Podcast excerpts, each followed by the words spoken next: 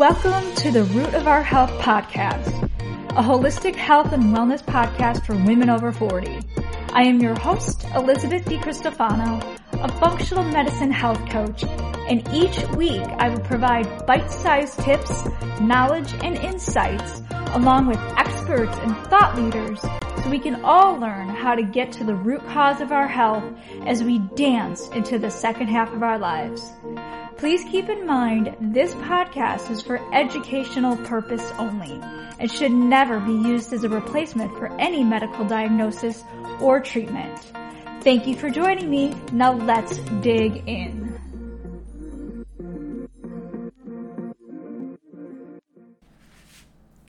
Well, hello again, ladies, and welcome back to the Root of Our Health podcast.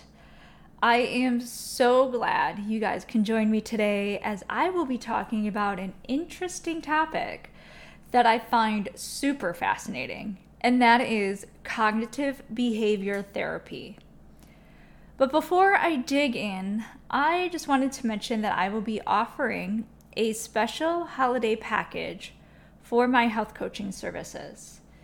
This special is only for my listeners, and I will be mentioning more about this in the next episode. So you don't want to miss out.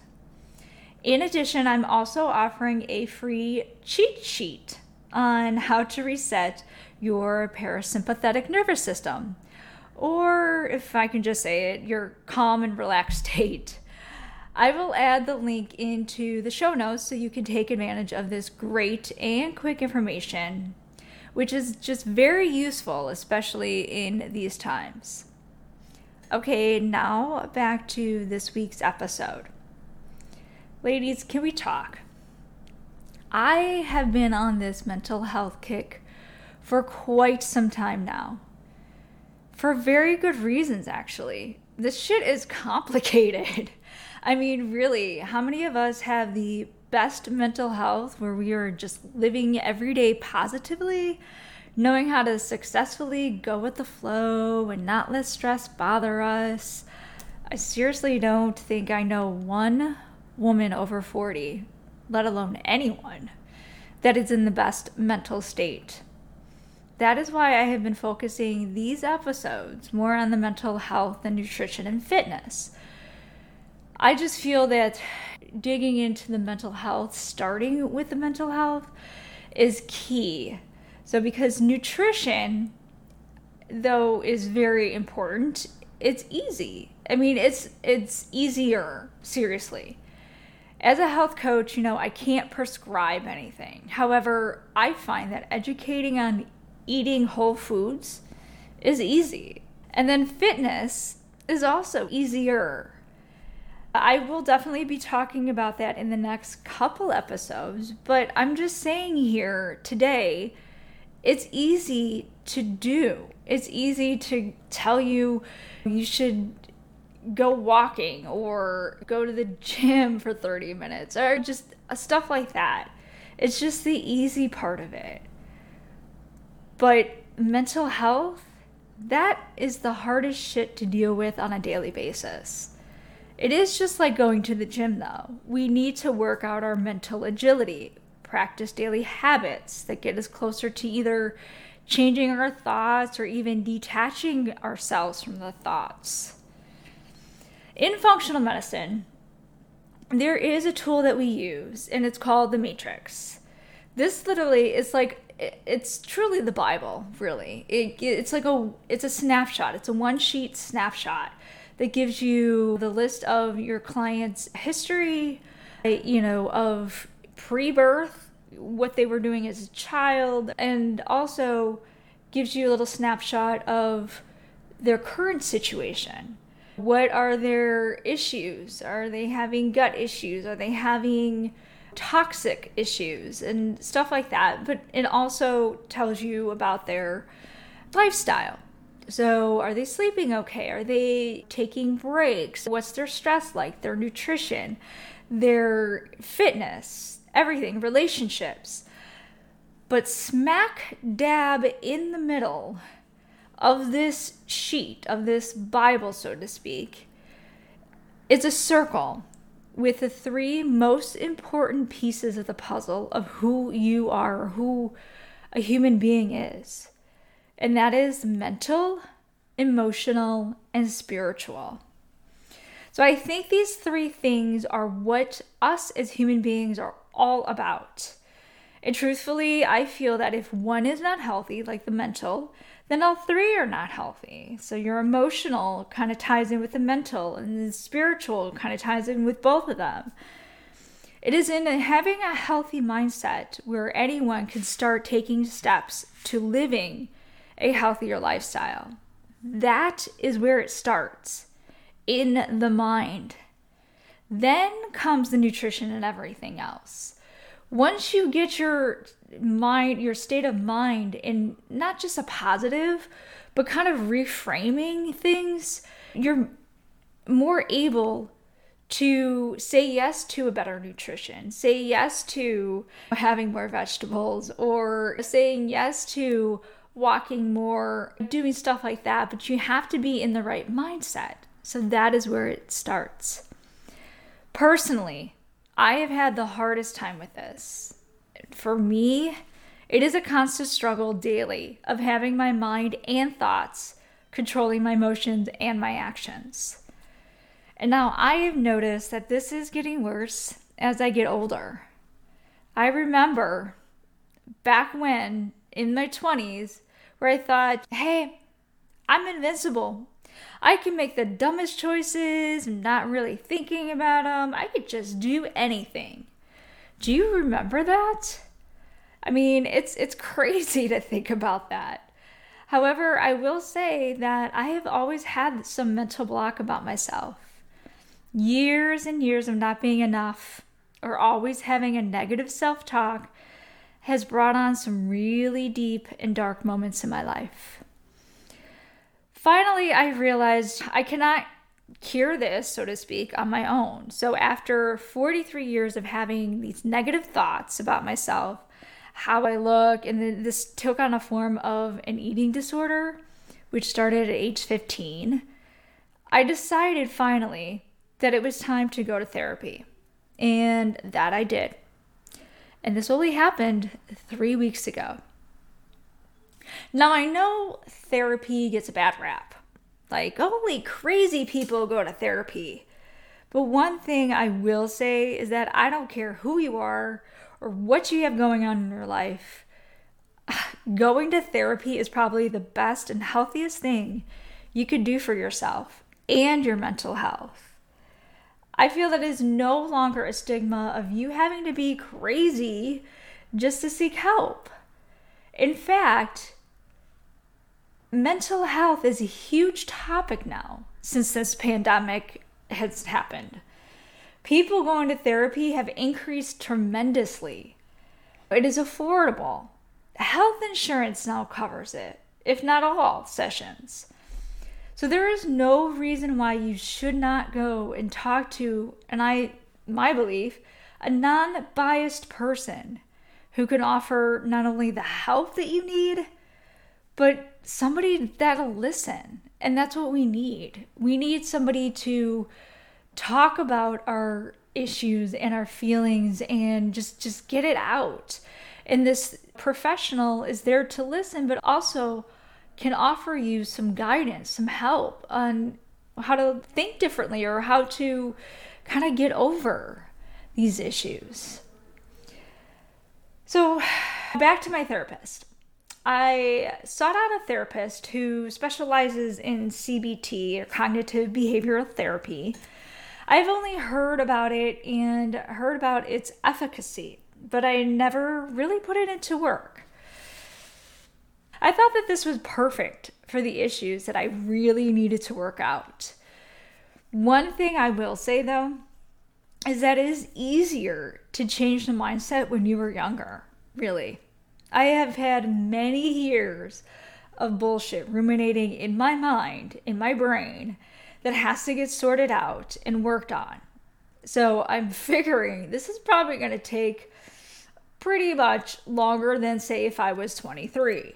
But, you know, isn't that how it always goes? So let's dig into a little bit more about what cognitive behavior therapy is. So I did touch on this a little bit in the last episode, but I want to summarize it by quoting the website Psychology Today, saying that CBT is a form of psychotherapy that focuses on modifying dysfunctional emotions, behaviors, and thoughts by interrogating and uprooting negative and irrational beliefs. I love those words, it's very powerful. So, cognitive behavioral therapy was founded by a psychologist, Aaron Beck, back in the 1960s. So, this is nothing new, really. It is a non invasive and for practically anybody. Kids can use it, teens, adults, elderly, anybody.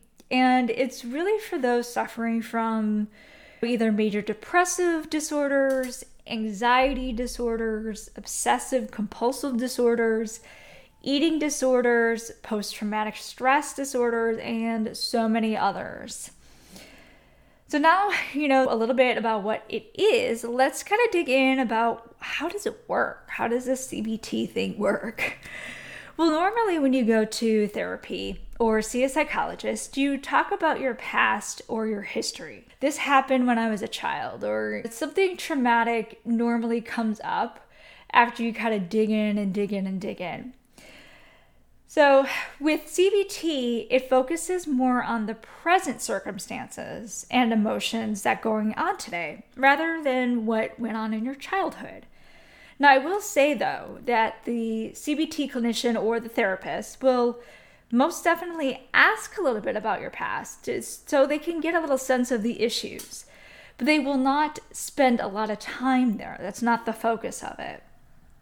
The focus and emphasis is what the client or me or you is telling themselves that are getting them into this anxiety or disordered state. I mean, we have how many thoughts per minute or per second. So it's crazy.